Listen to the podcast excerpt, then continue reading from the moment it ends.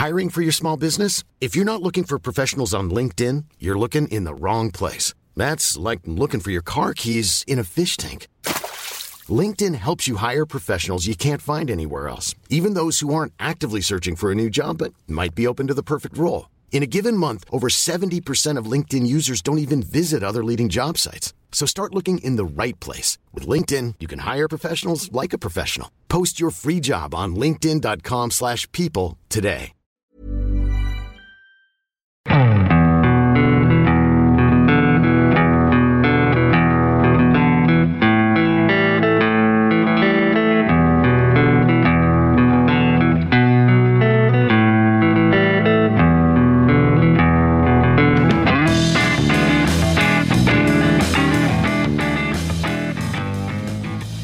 And welcome to the Second Tier Podcast. I'm Ryan Dilks, and I'm joined by the final day of this season to the final day of seasons past. It's Justin Peach. Good day to you, Ryan. Justin, how are you? I'm very good, thank you. I'm in a different room. I've got a coffee next to me. I'm, I'm very well, and it, obviously after a very exciting day yesterday as well. So yeah, couldn't be happier. You say exciting. As, as far as final days go, it wasn't the most exhilarating, was it? The first 45 minutes was quite exciting. Just seeing everything go against those teams that are outside of the playoffs that could have possibly gone against them. It was like, okay, maybe the second half might, you know, cause a little bit of drama. It didn't. It was still quite interesting and exciting, though.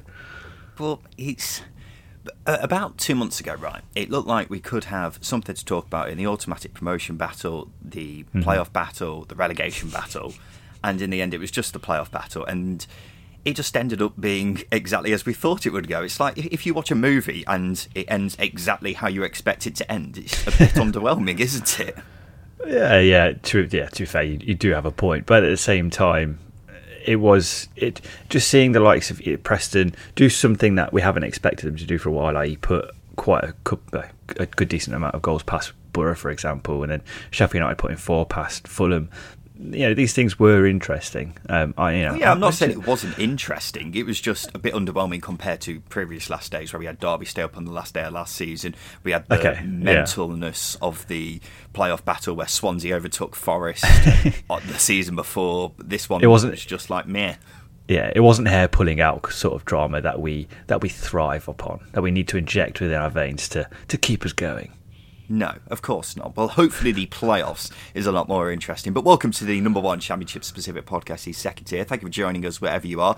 Yes, we are going to talk about that very underwhelming final day of the season in the championship. We'll talk about that in part one of the show. In part two, we'll have a look ahead to the playoffs. Talk about who we think is the favourites and etc. etc. As we come towards my favourite part of the season, we'll also also talk about some of the news from the past few days, and then we'll finish off with did he or didn't he? Right at the end, Justin's favourite game. so, Justin, let's uh, talk about the final day of the season, shall we? So, Sheffield United and Luton both secured their playoff places with wins against Fulham and Reading, respectively. We'll start off with the Blades and their 4 0 victory.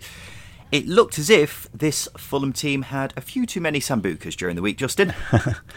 I think there, there might have been a case of that, but also just how quickly Sheffield United came out, how aggressive they were pressing. Um, yeah, okay, Fulham weren't quite at it, and, and fair enough. They've they've probably had a, a very busy, interesting week. Um, but at the same time, Sheffield United, I think, made them look worse than they probably are, just because, they, as I say, how aggressive they were, how organised and disciplined as well.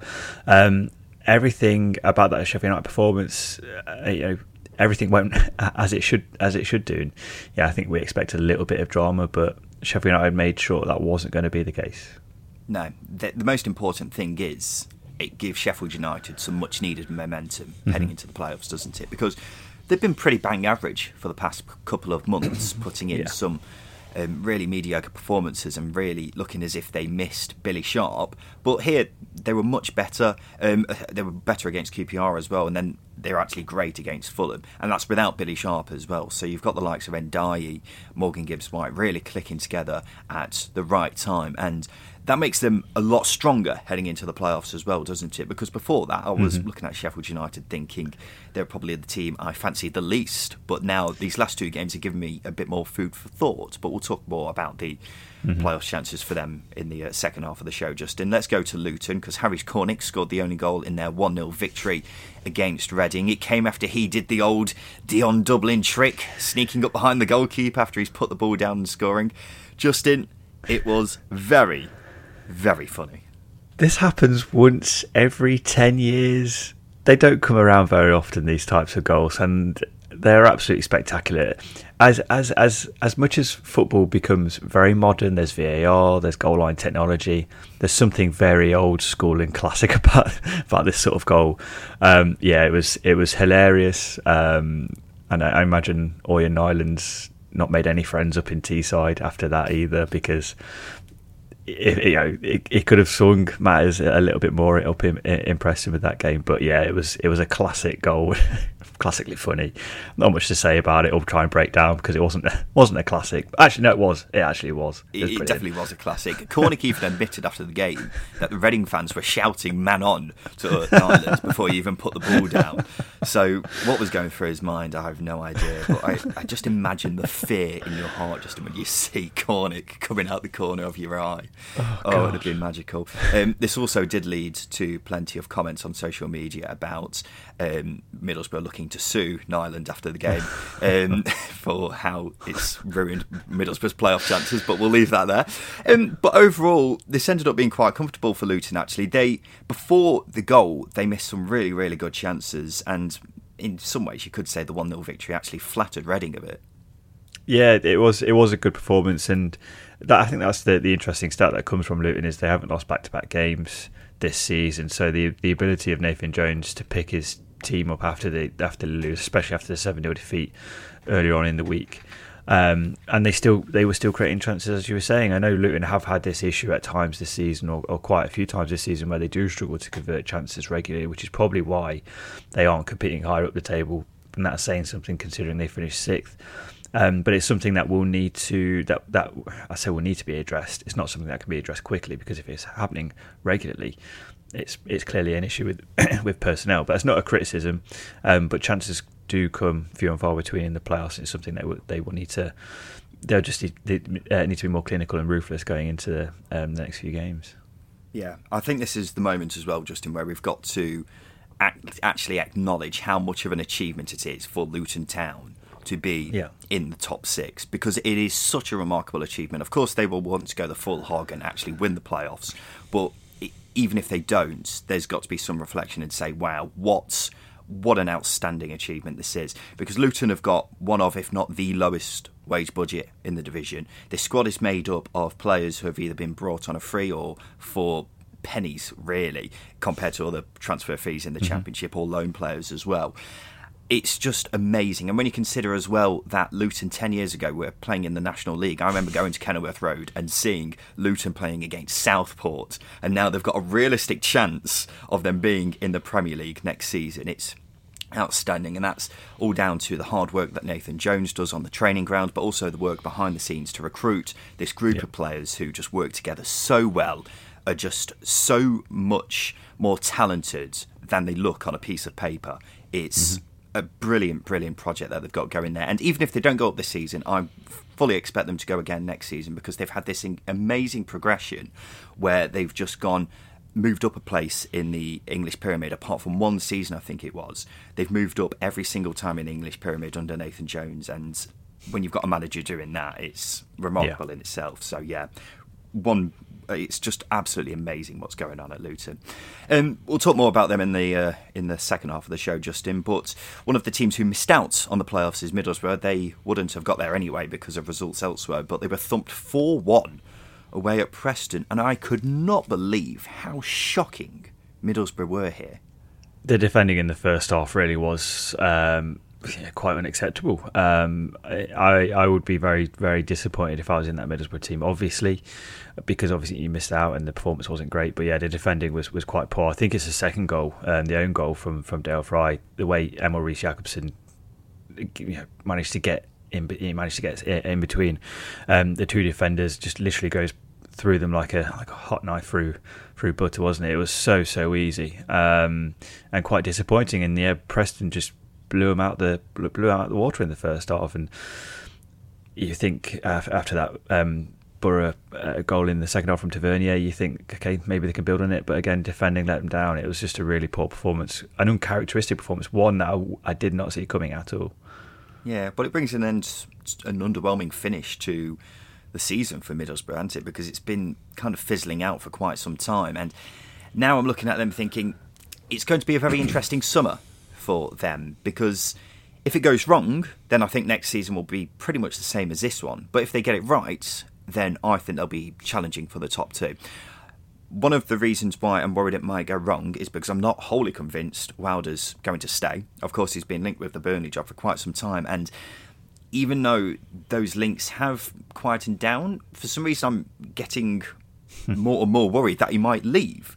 Um, because nothing seems to have been sorted out in that department. So I'm worried about that. Um, but the, the recruitment this summer has got to be spot on. They need five or six new players in the summer. You've got this solid base of McNair, Fry, Crooks, Tavernier, Jones.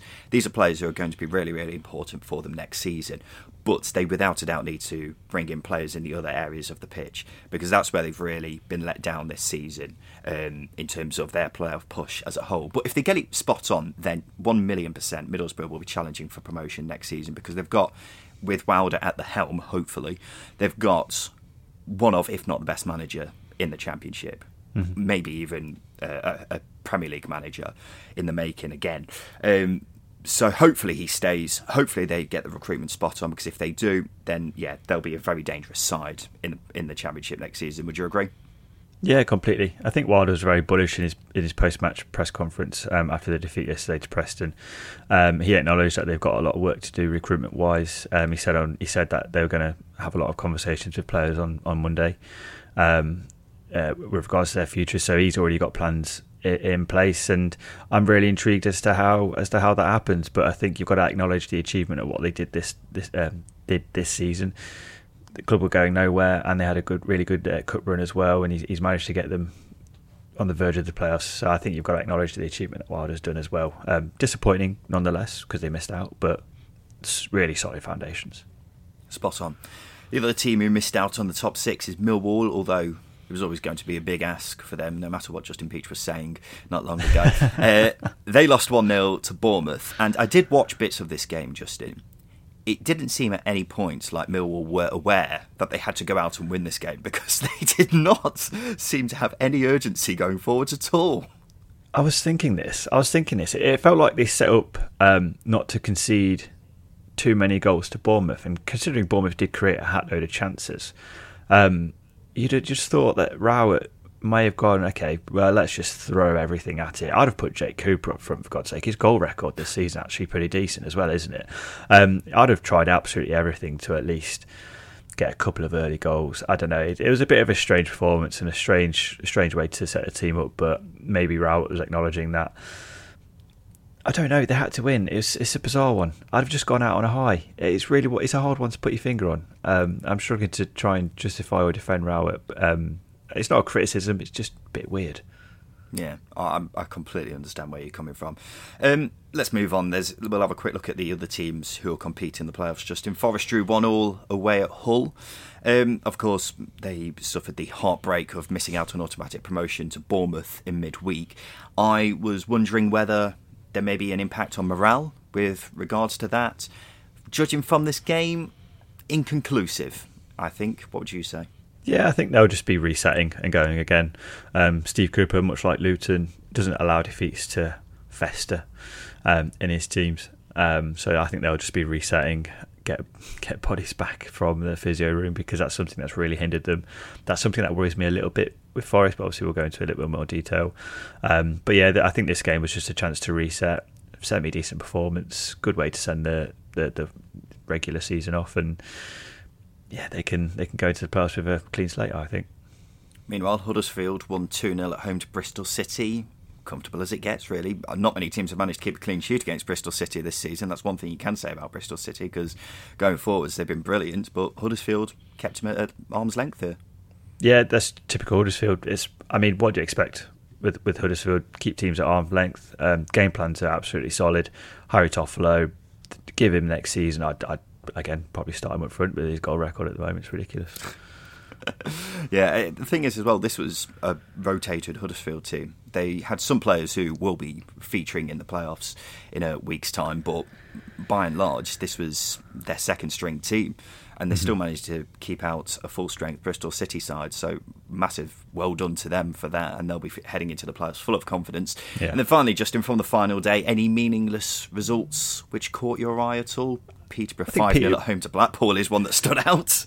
Yeah, definitely. Peterborough beating um, yeah Blackpool five 0 I think it almost. I mean, I know it's the final day of the season, but it does show a little bit the potential of that Peterborough team. It's a very good attacking team, and they put five past a very good defensive team under Neil Critchley. Um, granted, final day of the season, I understand that. And West Brom scoring four goals. Wow, that's uh, yeah. That's good. That's that. Yeah. I mean, that, yeah, that's something to go into next season with, isn't it? You look at the number of chances they created in that game as well. It's like it's been the story throughout the season, hasn't it? Um, yeah. In the first half of the season, in particular, they created so many chances but could just not put them away. This was basically what they've been trying to do all season, creating exactly. exactly. shed loads of chances and actually putting them away.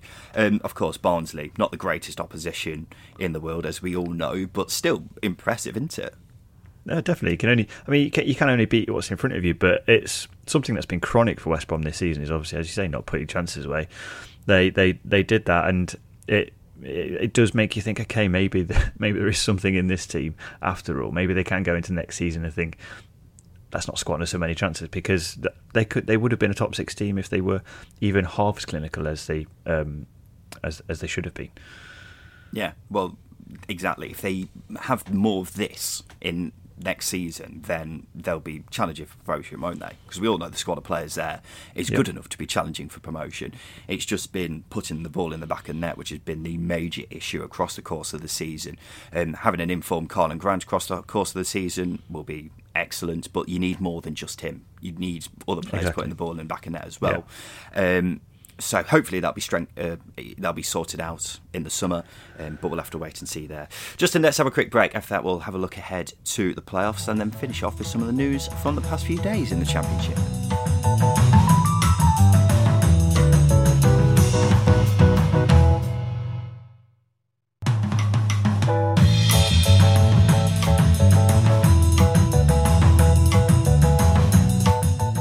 Welcome back to the second tier podcast. And the playoffs is here, ladies and gentlemen. My favourite time of the year. This is our Christmas, Justin. The drama, the intensity, the sheer entertainments. This is the peak of football, as far as I'm concerned. So Huddersfield have finished third, which means they'll play Luton on Friday. Forest have ended up fourth and they'll face Sheffield United on Saturday. The second leg of Huddersfield Luton will then be a week on Monday, and the second leg of Forest v Sheffield United is the day after. The final is in three weeks' time, which seems much further away than usual, but nonetheless. Hmm. Justin, I don't know about you. I think this is the hardest to predict playoffs we've had in a long time. I, I can't disagree. If you if you look at all the teams defensively, they're all very good defensively. I know Luton obviously conceded seven goals against Fulham, but that's an anomaly. Um, yeah, they are all very good defensive teams, and usually you get one team who are runaway attackers or runaway. You know, a team finishes third and about eight points ahead of the, the, the chasing pack, but not not this not on this occasion. Yeah, Forest, Huddersfield, Sheffield United, Luton, all very close together, all relatively similar style of plays. Um, there are key differences, but they are they are uh, fairly similar. And yeah, as you say, it's it's a very difficult one to, to predict. It's a very difficult one to to um, try and separate the teams as well. It's it's going to make it really interesting. I just hope we see a goal. To be honest with you, because I'm I'm convinced that I think we'll see about one or two goals throughout the whole whole of this um, playoff campaign. Yeah, you've got four teams who are very good defensively, aren't they? But usually there's a clear favourite for the playoffs, or at least decide who the majority of people will say is the strongest. I'm looking at this and saying Forest are probably the favourites, but not by much. And often, when the playoff fixtures are nailed down, you get a decent idea of the most likely final at the very least. But again, so hard to call. Mm-hmm. They often say the playoffs is a lottery, and this is as much of a lottery as ever, as far as I'm concerned. Yeah. Um, I just said I reckon Forest are the favourites. Justin, do you agree? I I disagree. I think Huddersfield probably slightly edge Forest. Um, I'm looking purely at full squad. Um, Huddersfield, uh, out of those four teams, Huddersfield are the only team in there that have a, almost a fully fit squad. Forest have injuries, Sheffield United have injuries, Luton have injuries. Um, I think that's the, the, the key difference, or could be the key difference. But at the same time, I mean, I, I wouldn't I wouldn't um, count against Luton winning the playoffs. I, I, I, also couldn't count against Sheffield United winning the playoffs or, or Forest, or even Huddersfield. Yeah, really hard to separate. But for me, I, would have Huddersfield as, as the, the, slightest of slight favourites. the reason I would say Forest is because they have been the form team in the mm. Championship pretty much ever since Steve Cooper actually took over. Because if it wasn't for yeah. that first seven games under Chris Hughton, then Forest would have got automatically promoted under under Cooper. Um, but they've been a runaway a runaway train in the past ten games, haven't they? And would have headed into this in complete and utter confidence. The only reason I'm slightly less stronger than being favourites is because of them missing out on promotion against Bournemouth, and I think that will have had a hit on morale. But without a doubt, I think Forest are probably on paper the strongest side. I think they've got the best manager, and Steve Cooper has got experience with the playoffs before. He's lost out in the semis, lost out in the final. The only next logical step in progression is to actually win the bloody thing. So that's why I think Forest are the favourites for me. Um, here's an in- interesting question for you, Justin. Who do you want to win the playoffs? I'm unbiased. I can't. I can't. I can't say anyone. Look, I, I think the the what Huddersfield or Luton could achieve with their budgets would be absolutely incredible. Um, I would just be completely taken aback. Chino FC Huddersfield, I you know, I'd be such a fanboy of Corberán if he took Huddersfield up. Nathan Jones as well, the job that he's done. Likewise with Nottingham Forest, yeah, I know Dar- I know Forest fans say, "Oh, you're a Derby fan. You can't possibly have that opinion of them." Um, but it, it, would be great to see the City Ground in the Premier League. It would be good to see a club like Forest in the Premier League as well. Um, and Sheffield United always had a soft spot for for the Blades, but um, but they've had recent Premier League. Uh, they've had time in the Premier League recently, so they'd probably be the least favourites. But I can't I can't possibly say any particular team because we're an unbiased podcast, right? So there you have it. Justin Peach does not want Sheffield United to go up categorically. Um, I, am I'm going to be completely different to you. I'm not going to sit on the fence. I want Luton Town in the Premier League. I want to see Kenilworth Road in the Premier League. I want to see the likes of Ronaldo, De Bruyne having to get changed in the changing rooms at Kenilworth Road. It will be Why do I see them get magical. changed? That's not what I said, but you know what I mean. I want to see Kenilworth Road in the Premier League, and I just think it would just be magical for a team who are playing non-league football 10 years ago to be playing in the Premier League. I think it would just be absolutely brilliant for football as a whole as well for a team who's done things differently. They haven't spent and splashed out so much money on different players to get to the Premier League. They've done it the right way, and I think that would be good for football if Luton got there. But I think it would just be so good to have a club like Luton in the top flight, battling it out and doing football their way as well. Mm. Um, it would just be brilliant. Would they stay up? Maybe not, but at the same time, I think it would just be a magical season for everyone involved with Luton Town. So I'm making no bones about it. I want Luton Town in the Premier League next season. Um, Justin, how are you feeling heading into this then? Are you, um, I know we've been talking about favourites and what have you, but have you got a team in mind who you think will probably actually get, go on and win it? I, I think you, you made the point of it's really hard to separate each of these teams. Um, Huddersfield, I think, game plan wise, are probably most suited to playing in the in the playoffs.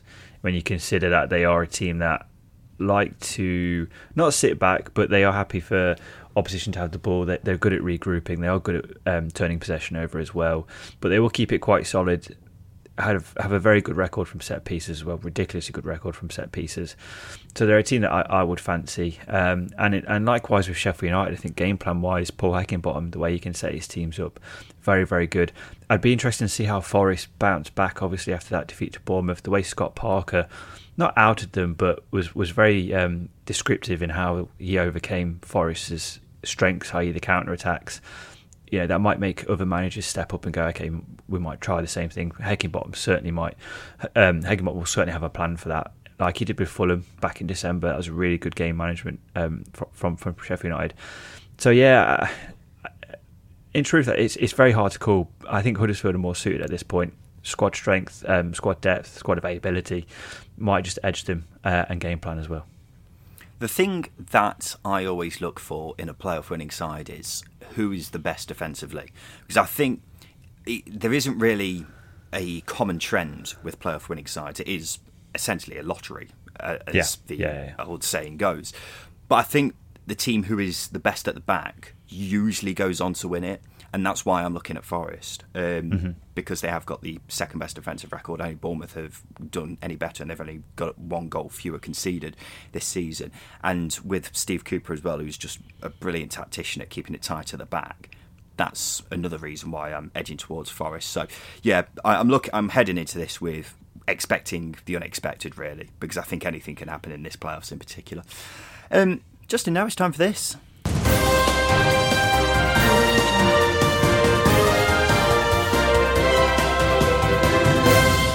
Yes, it's time for the news. So we'll start with the latest on Derby County. American businessman Chris Kirchner has been edging closer to completing a takeover of the club. His period of exclusivity ended on Saturday, meaning Derby could start talking again to other interested parties. I can just sense a certain owner of a sports shop and his ears pricking up at the idea of a last minute deal. But it looks like it is going to be Mr. Kirchner who's taking over. The main issue that's been stopping things from being wrapped up is the stadium, which of course was sold to former owner Mel Morris. The deal to take over the club doesn't include Pride Park, and there's been various different options floated about. One is that the council help buy the stadium. And then another option is that Derby ground share with another club. Stoke and Leicester have been mentioned. Uh, how about that, Justin? You're a Derby fan. Would you be happy having to travel to Leicester, for example, to watch your side? You know I'm not very punctual, don't you? You moan about it quite often. Um, All the time. Yeah, and I often get to Derby games around sort of five, six minutes into the game. Um, I set off very late from my house. And I'm only about four miles away from the ground. So now imagine me having to travel 30 miles. I, I ain't getting there before half time, am I? I don't like the idea, but look, if, if it if it if if it's a case of sticking it to Mel Morris, then absolutely, um, he's an absolute uh, weapon. Um, he should just walk away from a bad investment. It was a bad investment from him. Um, and he's he's ultimately holding the club to ransom potentially because Kirchner has admitted that his deal um, it, it, relies on him having the stadium in, in some capacity. Um, don't like the idea of ground sharing, but if it if it's to keep the club alive, then absolutely, I'd, I'd, I'd take it in a heartbeat. It's not exactly how most Derby fans imagined the post Mel Morris era to begin, but the reality is that the club is in such a mess that there's going to be some inevitable leftovers from it all. Whatever the case, though, this is just another despicable act from this guy who can't get much lower in the eyes of Derby fans at this point. People could say it's his property, he's got every right to try and make money out of it, but it's his fault in the first place that the club is in the state it is. And if the man has any sense of morals, he'd just cut his losses now and let everyone else move on from this disastrous saga that has been Mel Morris's ownership of Derby County. He is supposedly a Derby fan, after all, is is the key component of this whole thing. If he actually was a Derby fan and actually cared about the football club, you'd have thought he'd do something to say sorry for this whole mess that he's caused. But no, he seems perfectly happy uprooting a whole football club and the fan base to a different city, letting local businesses that rely on the club mm-hmm. to die in the process. It's absolutely disgraceful and as far as I'm concerned, as far as football football owners go, he is the lowest of the low. Um, speaking of takeovers, Justin, the takeover could be close at Birmingham. According to the Birmingham Mail, the price for the sale is understood to be in the region of 35 million. There's said to be two potential parties interested in taking over at the club, which, as far as we're concerned, we have been, you know, ringing the bell for a takeover to happen at Birmingham City for quite some time. This would be good news, wouldn't it? Oh, absolutely. Uh, not only for Birmingham fans, but for us as well. Considering we've been talking about a takeover at Derby for the last two years, this to happen in two weeks would be absolutely fantastic. Um, but no, in all seriousness, this this would be absolutely brilliant. Um, the the current ownership at Birmingham have had a leash on the club for so long. I've overspent ridiculously. Um, the, the ground's in disarray. no idea when that's going to reopen either. Um, the, the the club needs needs new new ownership to give it just a little bit of life again because that is it's slowly slowly dying under the current ownership, which is incredibly sad to see. So yeah, if this gets sorted over the summer um, and and plans put in place, doesn't need a lot of investment in the squad. It just needs it just needs a little bit of love. That's literally it, and a little bit of a plan to go forward. Um, because there's there's a strong base, really good, um, passionate supporters, uh, and that's a linchpin for any club. Watford have been relegated back into the Championship. They'll join Norwich as teams coming down from the Premier League next season. Early thoughts on how they'll do next season, Justin? i have been reading a lot about Watford fans, and obviously they're all very upset with Roy Hodgson. Um, they, they, the club seem to be in a bit of a, a bit of limbo off the field um, with the the Pozzos and, and, Scott Duxbury, the technical sporting director. Um, I would say they. I mean, they've got a very good squad. They've obviously got the, the, the cushion of parachute payments as well. But I don't think, bit like Norwich, I don't think they're in as a strong a position to bounce straight back up as they were the last time they came down. I um, I, I disagree with you. I think just just because of what we've seen with parachute payment teams over the past few years, I think Watford will probably just end up having a very similar season to the one that they had before when they came down. Um, I, have seen that the likes of Sarr and Dennis maybe moving on. It's unlikely that they'll stay, but it wouldn't surprise me if again they ended up just staying anyway. Um, possibly due to a lack of interest from other clubs. Um, and if that happens, then they'll have two very good players in the championship mm-hmm. again. But even if they don't stay, it's still going to be a very good squad.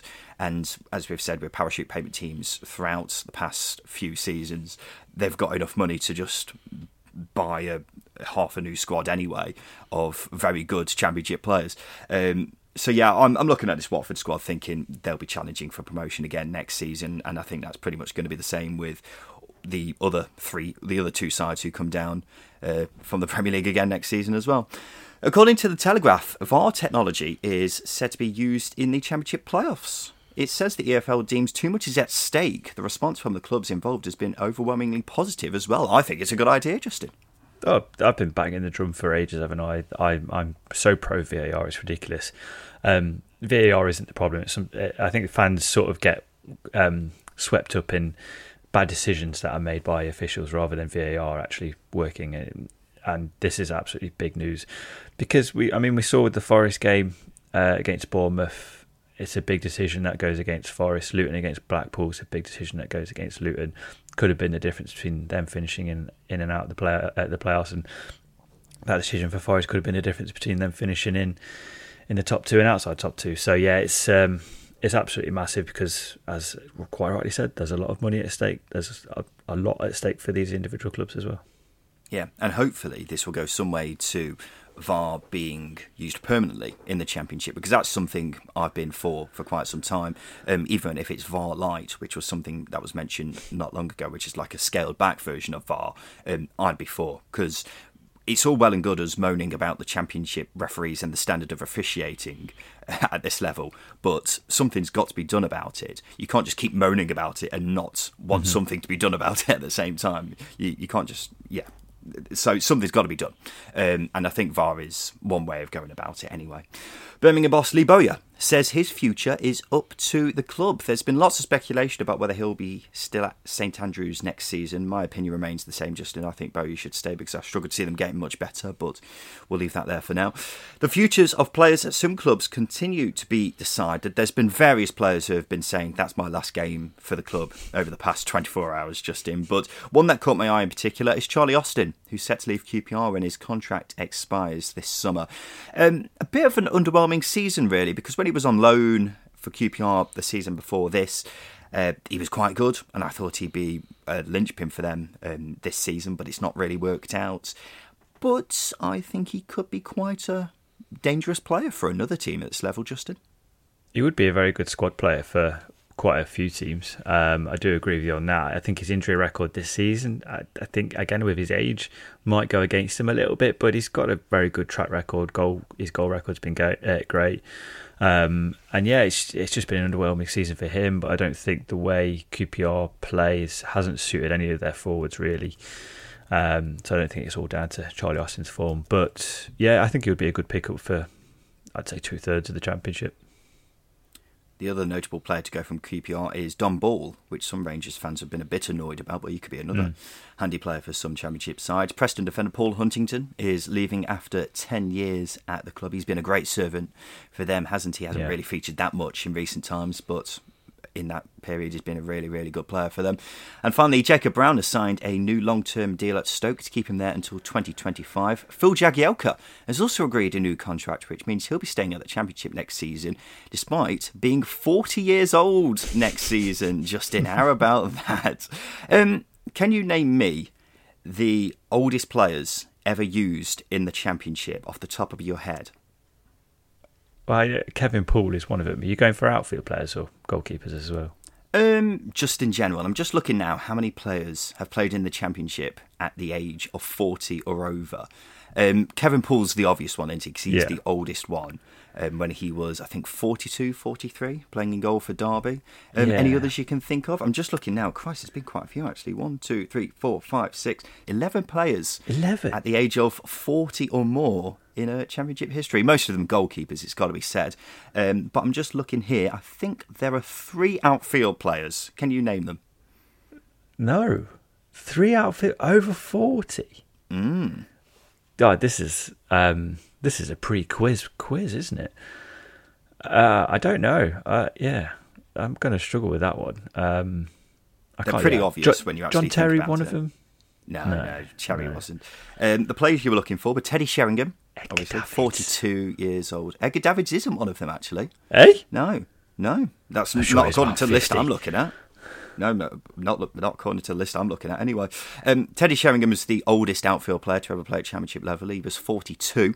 Kevin Phillips, he was 40. Of course, pretty obvious yeah. one when you think about it. And Chris Powell was the other one. He was yeah. 40 That's while playing for Leicester. So there you go, the oldest players Ever to play outfield in the Championship, Phil Jagielka is about to join that exclusive group.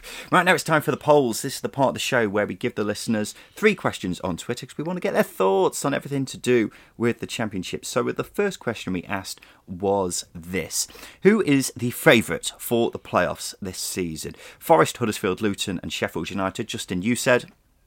Uh, I said Huddersfield. I said Forest. 53% of people said Forest. 23% said Sheffield United. Only 14% said Huddersfield. 10% said Luton. Next question was this Will Bournemouth stay up next season? Yes or no? Uh, if Parker leaves, yes. If he doesn't, no. the Parker agenda continues oh, on the God. second tier podcast. Um, have a guess how many people said no, Justin? Seventy percent. Eighty-nine percent of people said Bournemouth won't stay up next season. Only eleven percent said yes. Yeah, I, I have no idea what I'm talking about. Apparently, when I said the same thing the other day. Oh right, you're saying what Bournemouth fans have been saying to you. Yeah, pretty much. Yeah, everyone I've said, everyone I've seen on every person who's a championship expert, supposedly like us, has said they struggle to see Bournemouth staying up next season. But okay, we'll leave that there. And finally, what's the best thing to drink in the morning when you're hungover? Something sugary, coffee, milk, or water? milk. Definitely not milk. Um, it's, it's something fizzy. Uh, I don't know it's not on there, but apparently, if you have a fizzy drink, we said um, something sugary. Good. Something sugary. Yeah, but that could have been that could have been like a high concentrate cordial or something.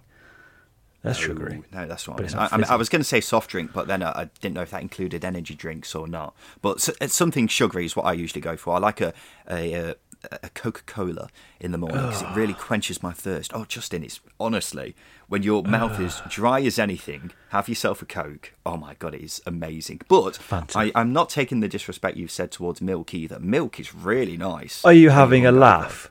Honestly, a nice glass of cold milk when you're hungover, mouth as dry as anything. Honestly, wonderful.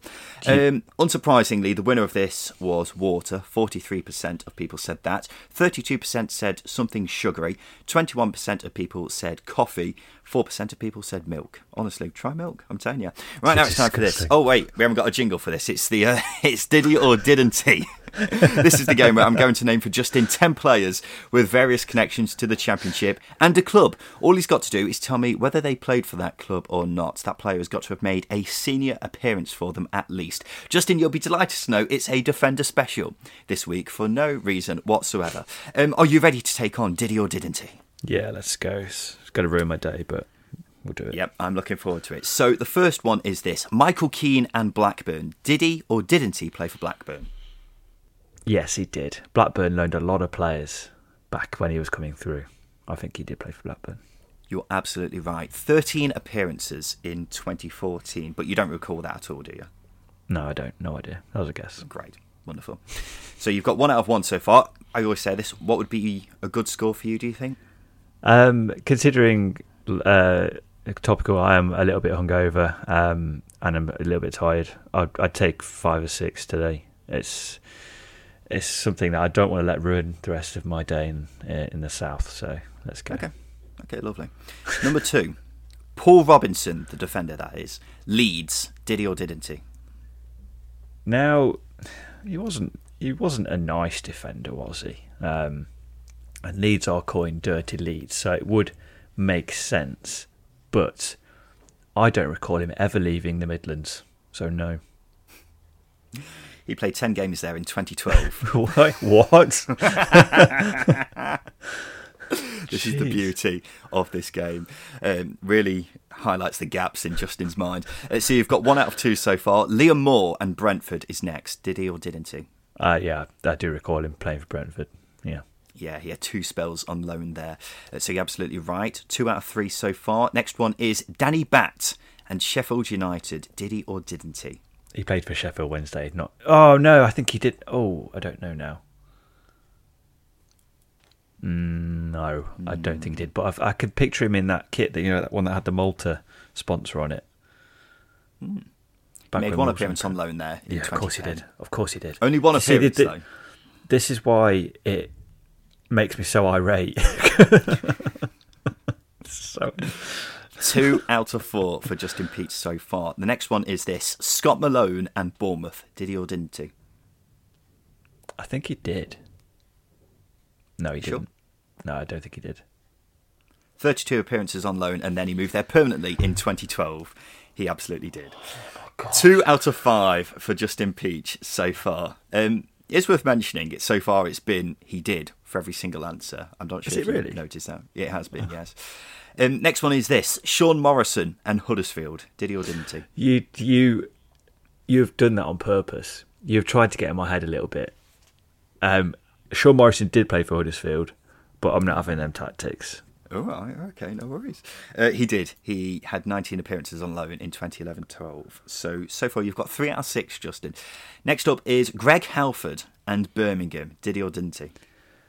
He's played for like forty percent of EFL clubs. He has played for an astonishing amount of clubs. Um, who were the team? Sorry, Birmingham. I I don't think he passed through the doors at St Andrews. Sure. Yeah, I'm sure.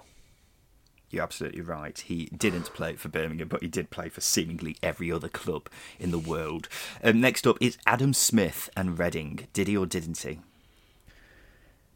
the, the beauty of these sort of types of players are they go on loan everywhere. Um, but you say Reading. Yes. I don't think he. Play, I don't think he had a loan spell at Reading. I think I'd be able to recall that. You're absolutely right. He didn't play for Reading, so you've got five out of eight, which is decent at this stage. You've got two left, Justin. George Friend and Wolves. Did he or didn't he? Yeah, he played for Wolves. There you go. Spent two years there, but only made seven appearances that completely passed me by. Hmm. And finally, Justin, Ryan Bennett and Leicester. Did he or didn't he? Yeah, he- he was. I don't think he he was there during the Premier League win, but he was there during the Champions League run. I think he got a couple of appearances in the Champions League. He made five appearances on loan in 2020. So only two years ago. God, Oh, Again, yeah. completely passed me by as well. But Justin, you've ended up getting six out of ten there, and initially it looked a bit questionable, but you ended up actually doing quite well. Yeah, there was one point where I was visibly looking very stressed, uh, mm. uh, and when I said something about being irate, it, it generally does um, get on your tits. This game, it's it's not a nice one.